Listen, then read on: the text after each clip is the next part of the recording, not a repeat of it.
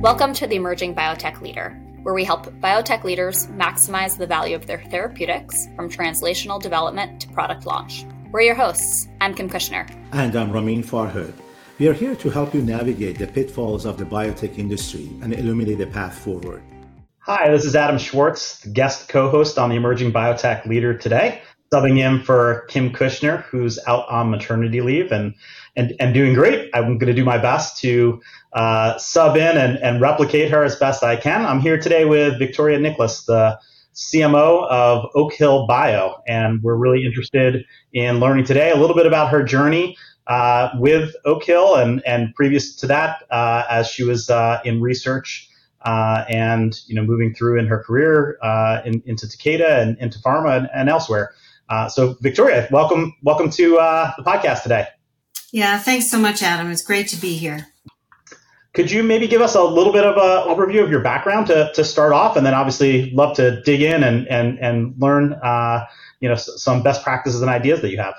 Yeah, certainly. So I've been in pharma for about seven years, um, and that was a journey that I made from uh, academic practice. I was an academic neonatologist, translational scientist, sort of you know, rising through the ranks in academia, uh, most recently at, at U C L A here in Los Angeles, where I'm based. And it occurred to me in all the work that I had done and people I'd influenced, you know, patients have always been the center of everything I've done, the science I've done um, and led. And I began to feel as if I wanted a bigger stage with which to have an impact, you know, particularly in the care of extremely premature newborns where you know, development, drug development in that area hasn't, you know, rivaled that of, of, of other areas. And so in thinking about how best to do that, I was very fortunate in that I was approached by the C E O at Prolacta Bioscience who said, you know, we'd love to have you come and join us as our first chief medical and scientific officer. We'd like to move our products, which are essentially nutritional products derived from, from human milk. We'd like to, you know, look at our pipeline, figure out how to improve milk economics, expand product development, and given your work in, you know, developmental mucosal immunology, and in particular, human recombinant lactoferrin, you seem like a great fit. And so I did thinking about that and, you know, shared it with, with my mentors in the space. And, you know, people are, well, you're leaving academics, that's, there's uncertainty there, you know, and I think not having a good view of that. So I took that opportunity, joined Prolacta, and essentially never looked back. Um, and I was very fortunate to be recruited from Prolacta to join Takeda Pharmaceuticals to lead a drug pipeline focused on extremely premature newborns. So I'd spent, you know, twenty-five years of my career caring for those infants at the bedside. Um, and so that was the opportunity that then led me to become the chief medical officer at Oak Hill Bio, Uh, because Takeda opted to outlicense that program. And I couldn't see fit from the chair I sat in at Takeda and all of the positive things I had done to really uh, develop that program. I could not see going forward in my career without being a continued, you know, having a continued impact on that program. And so once the deal was done, I, you know, got into contact with those at, at Oak Hill Bio and said, look, this is my passion. This is what I'd love to do. And I'd like, you know, to be considered as a part of this, this opportunity. Um, and as it turned out, um, given that I had a history and, and, and, uh, in mu- immunology, a number of the other assets were actually in the autoimmune space. So it was really mm-hmm. probably one of the first opportunities I've ever seen where you can practice as a neonatologist and leverage your experience in immunology. So it was a perfect kind of a lining up of me. And, you know, I was very fortunate to make that transition uh, at the top of twenty twenty-two. So that's where I am. Um, but there was a lot of me in the academic space for a long time that led to, you know, my, my confidence in making that, that switch. Uh, I was just going to ask, and uh, you mentioned about transitioning from academia to pharma. What, what are some of those? I mean, that's, that's not a, that's not an easy thing to do necessarily. Uh, what are some of the transferable skills Uh, that you use, maybe one or two from academia that, that you possess that was really helpful uh, to make that transition to um, to the pharmaceutical industry? Yeah, I mean, I think one is particularly as a neonatologist where you sit in an incredibly busy, active clinical space, you've got to multitask all the time. So the patient's in front of you, yet there are conferences to hold with families. So you've got to have space for that, space for lab results, interpretation. So multitasking, you know, sort of utilizing um, all of those skills. The other thing about neonatology is the neonatal intensive care unit doesn't function without a leader. And so you have to be able to leverage input from other leaders. You know, cardiothoracic surgeons come in with their opinions about what needs to happen. You've got to interact at that level, appreciate that information, interpret it, and then tell the team how to execute. And that goes from all the physicians to the nurses, to the social workers, to the families, who ultimately are important. So multitasking, leadership. And then another really, really important uh, aspect is guarded optimism, because, you know, if you didn't believe in that, it would be almost impossible to keep yourself shored up to be that best representative in, in, in all of those functions. So I think being optimistic, but, you know, and, and not necessarily guardedly so, but just re- realistically optimistic always. Cautiously optimistic, right. And then thriving and surviving on, you know, not much sleep. That's the other piece. And Victoria, you mentioned some of your colleagues in academia sort of warning you as you were thinking about taking that step into pharma. And it's obviously something that many medical professionals and scientists go through, that they're, you know, in academia and they're thinking about whether or not it's a good step for them. What, what are some of the things that maybe colleagues of yours were warning you about? And then what were some things, you know, were they, were they true? Were they, or were they not accurate? Um, you know, what did, what did you find once you got to the other side? Yeah. I mean, I think the biggest one is there was a perception. I think it's a dying perception that when you transition to pharma or drug development from that side, you're selling yourself out. All you really care about is the big paycheck, and you're going to, you know, work nine to five and live on a yacht somewhere in the south of France. So you're selling out from what's absolutely, you know, essential when you commit to an academic career, because those pieces are not necessarily what's driving your, your commitment. So I think most people spoke from that. You join pharma, now all of a sudden you're going to have fudged clinical trials. You're going to lose your objectivity. You're going to become tremendously biased. And, you know, that's a bad thing. I think that's less of a sentiment now. And I think there have been changes to the industry. There may be, you know, sordid tales that we could all sit around and tell. But I think that was the number one uh, and, and the biggest one. Um, and then some other minor things might be, you know, you're really deserting the patients. You are really deserting the patients. And so that, you know, just as an aside, was a very important thing for me when I transitioned from Prolacta to Takeda, that, that the, the, the patients that, you know, I have cared for for twenty-five years at the bedside are really front and center for me. That is, you know, my heart is tied to that. Um, I'm not, you know, agnostic to what I do, because I'm driven by the desire to make things better. Yeah, it's interesting you say that, because I hear that for a lot, from a lot of the academicians, that they do make that transition over. That actually is, is the patient is in, in the center of their thinking. And that's the reason that they make that transition, to be able to make an impact of a, as, a, as a much more expansive, you know, path uh, as well, and have that opportunity to do that from, from the beginning, when the drug is, is being developed or preclinical and through the whole process of the clinical development. Um, why do you think, why do you think that stigma is, is out there? Is it just lack of lack of education or understanding, knowledge about what pharma does? Uh, and I agree with you that it's it's not as much as it used to be, maybe twenty years ago or even ten years ago, uh, but it's still there. Is that is that because the training in our medical school and pharmacy school or uh, is, is not designed that way? Or what do you think that is? Yeah, so a great question. I do think it is less now. I think a lot of it has to do with just no exposure to that. There, there's no class in medical school where you go, where you go to learn the, the pharmaceutical drug development process. So it is a gap. Um, but appreciation for what pharmacy is, pharma, the pharmaceutical industry and biotech are doing to expand drug development. I think that sentiment people completely understand um, and get. But so much of it, I think, is just not being aware of the nuances of it. Number one, uh, number two, the expense of it. And number three, how long it takes, you know, to have a robust process to prove efficacy with an appropriate safety profile.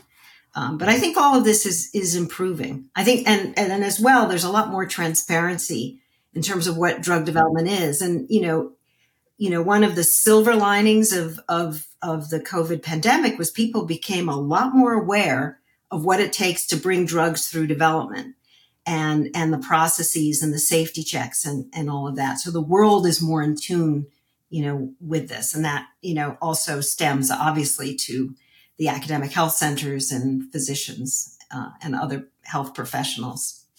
That's a really good point. And, you know, one of the things you mentioned was sort of this concern of like a separation from the patient. If you, you know, moving from academia in, into industry is obviously your relationship with the patient changes, but have you found that you feel like you have less of an impact or more or the same? Like how has that, how has that changed for you? Yeah. So at an, a one-on-one level, yes, because I'm not at the bedside. But from where I, you know, really had seen myself evolve, I will always have deep empathy for patients and, and want to do the best that I can. But I feel very satisfied that, you know, for example, at Oak Hill Bio, I'm driving development of, of, uh, you know, a meta, um, uh, uh, O H B six oh seven, which has the potential to change the trajectory. So I don't have to sit and remind myself why I'm doing that, that there are patients on the other end.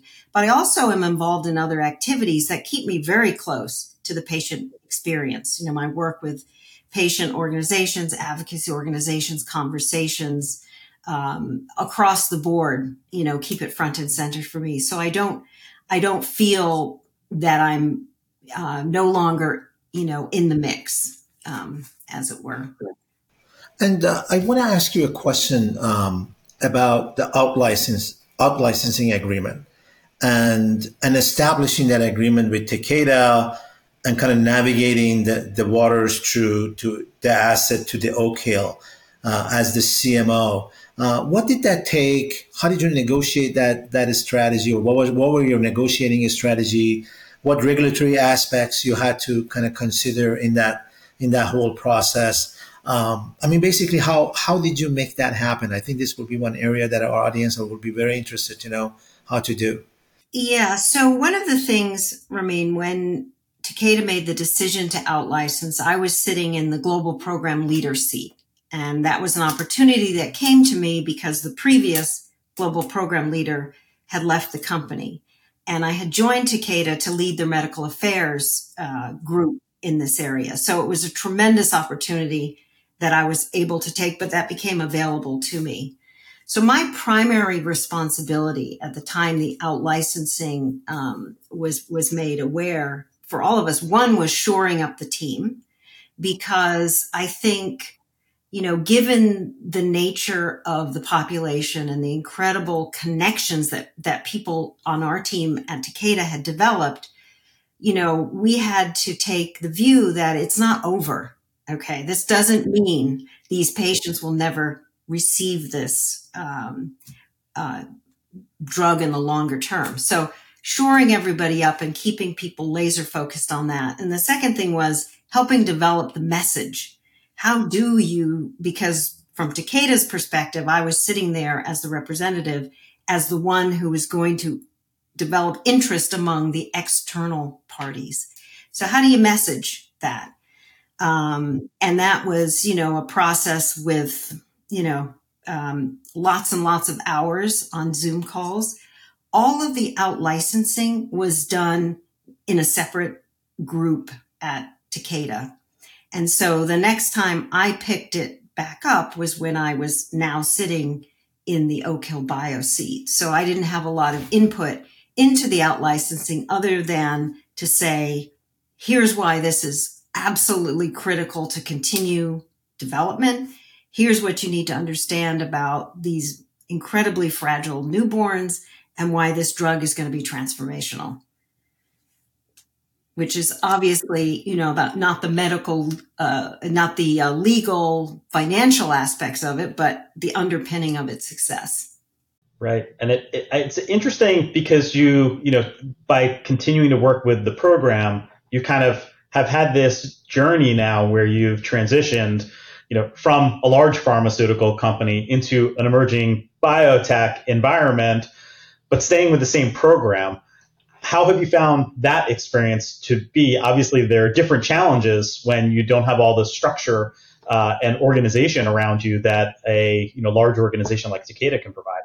Yeah, no, I mean, I would say, you know, simply eye-opening from the perspective of you don't really appreciate the depth behind all of the functions that you're using on a day-to-day level with through a quick email. You, you know, you may get back the input of twenty people and it's in one email. And so in the biotech, you know, world, it's a thinner team with fewer experts, um, and so I think I understand the asset to a degree that far exceeds anything I ever could have probably developed at Takeda had it continued to, to, to grow uh, to grow there.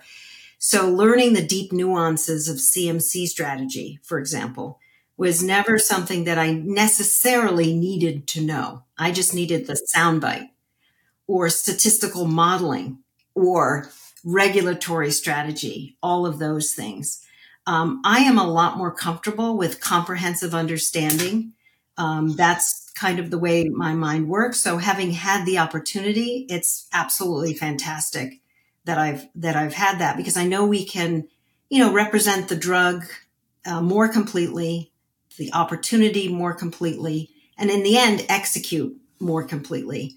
I mean, that's true not only for me as the chief medical officer, but our our, our C S O, our C F O, our, our regulatory strategy, or excuse me, our uh, um, investor strategy team. We are all have all become, you know, the experts in in in this asset. You know, I of course hold the medical expertise because of those twenty-five years of standing at the bedside doing. So it's, you know, that was one of the big, big transitions from pharma to biotech in that, in that process. And, and, you know, Victoria, what about areas, and tell me if this was a, this was challenging or not. What about the areas like uh, fundraising, for instance? Uh, or, or, or dealing and communicating with the, with the investors community. And, and that's not necessarily an area that, that the C M O is the expert at, you know, coming, especially in your case, coming twenty-five years from, uh, treating, treating the patients. How do you, how do you build that up? Uh, I'm sure at the beginning might have been challenging, and where do you, and how do you, how do you learn those to become, uh, expert as, as much as you can? Yeah. So the back, story is that even in the academic world, I was always the front person for bringing funding for research in medicine. And obviously it's very different because a lot of that funding came from, um, you know, philanthropic organizations who had earmarked the funds, you know, regardless, almost not, no, I shouldn't say regardless, but basically they were going to your organization, but you had to put what was happening at the hospital for extremely ter- premature newborns, if it were that space, have to put it into a soundbite that makes sense. You want to invest in research in this hospital for these reasons. So that's always been a part of, of uh, who, who I am. Now, some of the big differences are, you know, the investor community may be more or less aware of the challenges of extremely premature newborns. And, you know, one has to be very selective as to how you describe things. Because if I tell you you're investing in an extremely fragile um, population, you're thinking, well, how successful that will that ever be if it's that fragile? You know, so really learning how to communicate in ways that are tethered to secure, to certainty, yet Um, really treat in a very honest way, you know, what, how your drug is actually going to make, make that, make that better. Um, and I will say, you know, we started with the pitch deck that I developed at Takeda, and I was actually thrilled to see some of my same slides in the original pitch deck. Um, but we've done a lot of modification. Because if I say one thing one way and an investor responds in way X or way Y, you know, pretty much it's working or it's not. And so it was really learning um, for all of us, I think, as to, you know, how you do it. And of course, you can get training on how to give a pitch in eight minutes and leave the room, you know, with everybody behind you. It's a lot more complicated than that. Um, and as well, you know, getting out of, if you put a physician scientist in a room with ten slides, the presentation you get is very different than you put the C F O in the room with those ten slides. So it's learning to use the corporate language, you know, putting that into your own words, because if you take away the thing that makes it unique to me, it then becomes a recording that anybody can give. Um, so really understanding what are the key words or key phrases or, you know, uh, without sounding, you know, superficial, that you need need to use, what works for people. And so that the community can say, hey, yeah, I get that. Okay, fragile, but yet, you know, resilient, and therefore we can, and, you know, that that whole thing. So learning that language. And then there's also the other language of, of finance, which I have to say in the beginning was just mind-boggling, because when there are conversations around financial terms, you know, you've actually never heard them before. I was like, what on earth is a pipe? What on earth? You know, those kinds of things. So once you get the dictionary, you know, it's like immunology. Once you have the dictionary of immunology, actually you can understand it. And so it was really building through a very informal process, the dictionary that goes with pitching a very important clinical stage asset to the financial community so that it sticks and doesn't frighten anybody away. It, it almost makes you have to go back to school, kind of learn certain things so you can speak that language with your community, which is, I was just thinking as you were as you were talking, that is not is not that much different than when you have to talk to a parent of a child, right? And you have to speak their language to be able to to relay with them what the whatever whatever it is that you're trying to communicate with them, and also be relevant for them, so they walk away educated and, and knowledgeable about the situation. Yeah, no, absolutely. I would I would say that parents, in my view, are easier, but I've had twenty-five years to thirty years of experience, so I can't, right. can't really say right. that. That's another transferable skills that we were talking about earlier yeah. when we started the exactly. podcast. Yeah. So Victoria, you've been in this in this role of C M O for, you know, relatively short period of time, and it sounds like you've had a lot to learn quickly, certainly on like the investor presentation, fundraising pieces that we were just talking about. And I'm sure, you know, a myriad of other areas, because the role of the C M O is so complex. Are there certain things or tools that you've been drawing from in order to sort of get, you know, learn quicker and, and try to make, you know, make progress faster? Yeah. So I did probably what anybody new to a role would do, is you go to see, is there a book that says, this is what you'll do as a C M O. This is how you'll handle various things. And certainly there are leadership, you know, texts that speak to the roles, but there is no book for that. And so, you know, one of the things that's always been really important in my, across my life really, is, you know, using mimicry that fits with who you are. So really, you know, paying attention to how people are speaking. I watch C M Os at, at, at some of these investor conferences and looking to see, you know, what is their body language? How are they phrasing things? What are they doing? Grabbing conversations when I can. I have some, some close colleagues that have been very successful um, in, in drug development, and just trying to extract nuggets of, of what they've done and how they behave and how they prioritize. But everything in the end has to fit with who I am. Um, and, you know, so, so there's no book, but there, you know, there are resources, obviously, as I mentioned. You know, you can speak to somebody who does pitches, and they can listen to you pitch, and they can tell you everything you do wrong. And you take that and consider that success, right? Because if they tell you you're doing everything right, then there's something wrong with that consultant. Right. Um, then you haven't, haven't found the right expert yet. Yeah, exactly. So it's just, it's shaping, you know, There, there are obvious things, right? You've got to be able to speak to investors. You've got to be able to speak to K O L groups, other H C Ps, advocacy, and so on.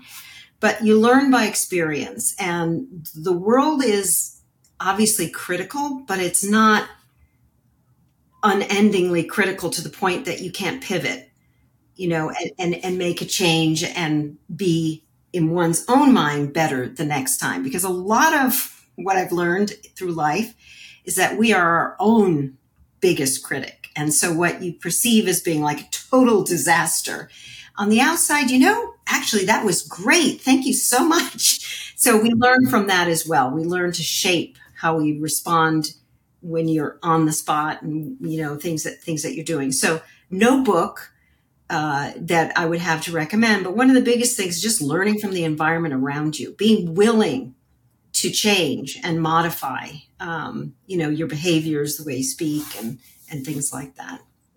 No, I, that's a really good point. And and also being being okay with not knowing and, and looking bad, which is not necessarily an easy thing, right? Uh, it's that also kind of opens up the door, kind of having to keep in an open mind that, oh, yeah, I, I really didn't know that. And, and maybe I shouldn't have said that. And be okay with that rather, rather than, uh, than pretending. Um, you mentioned mentorship.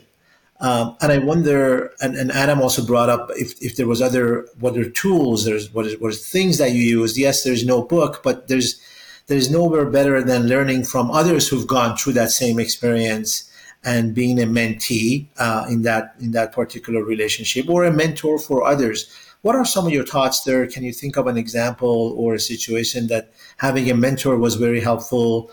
Um, and then also, are, are you mentoring others that are kind of maybe Uh, earlier in their career? Yeah. So, you know, I have a whole cast of people that I've collected across my journey in life um, that I consider, you know, mentors or sponsors, you know, somebody who's really willing to say, take this person, they can do it, and they'll fall on the sword for you. Um, and so you might imagine, given the diversity of my career from, you know, basic science, Uh, in graduate school in biochemistry, where I, you know, came to Harvard and say, I am going to be a scientist because that's what I felt comfortable saying. Yet deep-seated in me was, I really want to be a doctor directing the best science to improve the healthcare of those people. And for me, I had to get my head around that to be able to say it, to proceed down the medical route, which I did pretty quickly after arriving at Harvard. And fortunately, I had the mentors that supported that, you know, whereas the mentor I had as an undergraduate was very much sell yourself as a physician, you're giving up on science, you know, so pivoting and switching and, and still other fantastic advice. Don't say it was wrong. It was just the mentor's perspective, which is how it all, how it all comes. And so across my career in the different institutions across time, I've picked up mentors along the way. And even in making the transition from um, academics to Prolacta Bioscience, I leveraged a lot of my mentors. And I mentioned uh, one in particular who's been very successful in drug development, somebody I met while I was an associate professor at the University of Virginia in Charlottesville. Our labs were next door to each other. And so, you know, she took an idea and it was picked up and she developed it and she won. And so the moment the opportunity presented itself to me, I was discussing it with her and saying, you know, risk, benefit. And she said, all benefit, you know, knowing who you are, knowing the stage you're, you're craving, stage meaning terms of impact, you need to go for it. And then there were, you know, bits and pieces, bits and pieces elsewhere that supported that. Yeah, I mean, it's interesting how important, right, your sort of network and maintaining those mentors becomes for you, especially, you know, later and later in your career as things get more complicated and as your skill set and job requirements become more and more multivaried. You need different types of advice, like exactly like what you were talking about before in terms of your role at Oak Hill and how, because it's a smaller company, you're wearing lots of different hats. It's one of the most challenging parts of the role of the chief medical officer is that you have to be the expert in the product and you have to be a great clinician and a great drug developer and a great fundraiser and a great leader and a great communicator. There's just so many. I probably just left off seven or eight other things you need to be great at as the as the chief medical officer. Yeah. but you know, it's, that's a fantastic fit for who I am, because I think, um, I'm not, you know, if it were a single thing, if we could define a single thing I'd have to be great at, I would feel as if I wasn't working hard enough. So, you know, there are dangers obviously in, in, in both of those scenarios, and we're making it very black and white. But I know when I've sought change in my career, it's because I feel like, you know, I got that. I know how to resuscitate every sort of baby there is. I know how to call in a transfer. I know how to put in this sort of, do this sort of procedure. And there's just this yearning and desire to be on the edge of new learning. So, you know, lifelong learning, sometimes people would, would refer to it as that, but I like to stay fresh and challenged, you know, because in, uh, in opportunity, there is challenge, but, you know, generally for me, it leads to, you know, what I'm, re- what I'm really striving for. Right. The learning agility that you're referring to is, is absolutely a key for success. And you don't have to be a physician. And if you think about it in, in our life, just having that learning agility for, for anything that we do is kind of pushes you forward another one or two steps, and then it keeps building on each other, uh, and, and willingness willingness to learn on that. Um, that this is great advice that you're giving. But uh, what what advice will you have? What are the one or two advice that you'll have for someone earlier in their career? Maybe maybe they're in academia, they're considering maybe pharma. Uh, maybe they're an investigator on studies, and, and they're thinking about, well, maybe, maybe I should make that switch and go to pharma. Or maybe they're in earlier stages in, as a C M O, and they're getting a little bit frustrated that, that you know, there's, you know, it's it's it's a rough road ahead. Uh, what are the two or three uh, key advice you would have for them? Yeah, so I think, you know, um, and, it, and it depends on stage. I mean, the other thing is I have a whole list of people that I have mentored. And in fact, um, you know, many still keep in touch and reflect on those days when I said X, and they made, you know, life-changing decisions because of that. So I think I, you know, if somebody wants to change their situation, I, you know, I think reflection on why is important, that it's not, you know, something that's fixable. And usually by the time people are bringing it up, particularly sophisticated people, it's, it's not that, you know, it's that they don't like living in Los Angeles. It's not at that level. It's they, this desire, or this, you know, appetite to add things. And so I advise people, you know, all the time. The Pediatric Academic Society's meeting is one of the largest uh, pediatric based meetings, which happens to be very research focused. I will always make an attempt and go around and to the posters, because that's where you find the very young, you know, just getting started, undergraduates, medical students, fellows, and so on. And in many of those conversations, they look at your badge and say, oh, you're at Oak Hill. What is that? And then, you know, they would mention, I'm very interested in that. I said, here's my phone number. You know, let's try and reach out or follow up on this.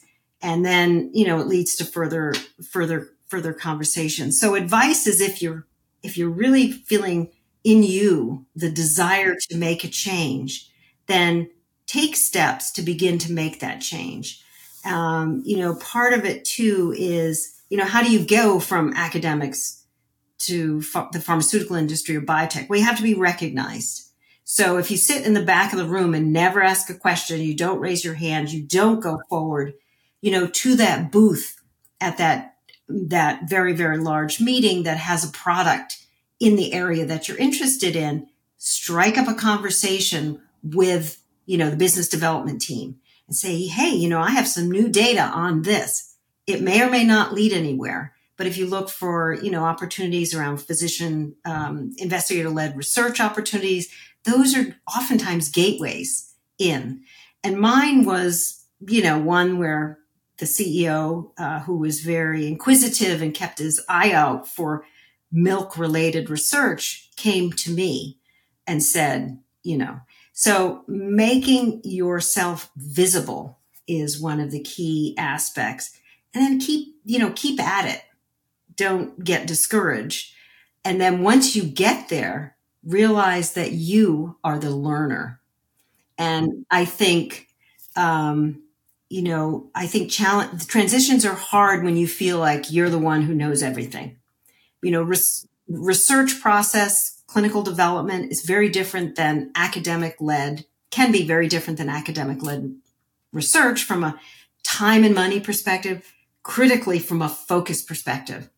I mean, you know, shaping your ideas, um, putting them into sound bites, all those things um, are super important. But I think opportunity, you know, opportunity is risk. And if that is not a good balance for you, you're going to know it very, very quickly. If opportunity is driving the energy that you have to do it even more, then, you know, um, then it's it's definitely a path path to go to go with. And it's certainly not not for everyone either. And I think that's perfectly okay too. Yeah, right? Absolutely. You have to be okay with that, right? Absolutely. Well, I think I thought that, that you're kind of the learner when you uh, move into some sort of new role really resonated with me. I think that's a really interesting point, Victoria. And like, and it really is for any role in an organization, like even as a C M O, right? You're learning new things every day. And we often talk to new leaders about that need for, you know, when you first get into a new role in an organization, the first thing you should be doing is learning. You don't know everything about that organization or that program that you're working with or that disease state. You know, even if, you know, you're an expert in one of those areas, there's always things to be learning. And you really want to be onboarding as much of that information first as you're thinking about strategies and how are we going to improve and what are some of the next steps, right? And always just thinking about the fact that, you know, you're you're continually learning. There's always something new uh, in any kind of new innovative challenge. Yeah. I think the other thing I just, you know, want to mention in terms of once having made the decision that you're interested, identifying that opportunity and then evaluating that opportunity. Um, you know, there's so many things that go into job descriptions. You know, is it a virtual company? Is it, you know, we are a virtual company. But I think a critical aspect that I can, uh, that I would, you know, say and attribute our success is, uh, you know, are the people I work with. Um, and I've been, you know, treasured to, you know, really um, have to applaud my colleagues, um, you know, and all that they've done to transition my role from, you know, academics to pharma to biotech. Um, I think that's been a really, really key piece. Yeah, it's a really interesting point, especially for like really any organization and team, but especially a small organization, small team. You really need yeah. to learn everybody's skills and strengths, and you know how, how to all work together. Well, yeah. I, th- I think that's a that's sort of a great a great thought to uh, maybe maybe end our our conversation uh, on today. Really appreciate the the discussion, Victoria, and I think uh, you provided us with a, a lot to think about and a lot of uh, helpful advice. Yeah, well, it was a great pleasure. A lot of great insights. Yeah, thank you so much, Ramin and Adam. Thanks for tuning in to the Emerging Biotech Leader, an S S I Strategy podcast. Join us each month for more conversations with biotech leaders. If you'd like to help navigating the complexities of biotech, reach out to our team at S S I strategy dot com. Don't forget to hit subscribe and leave a review.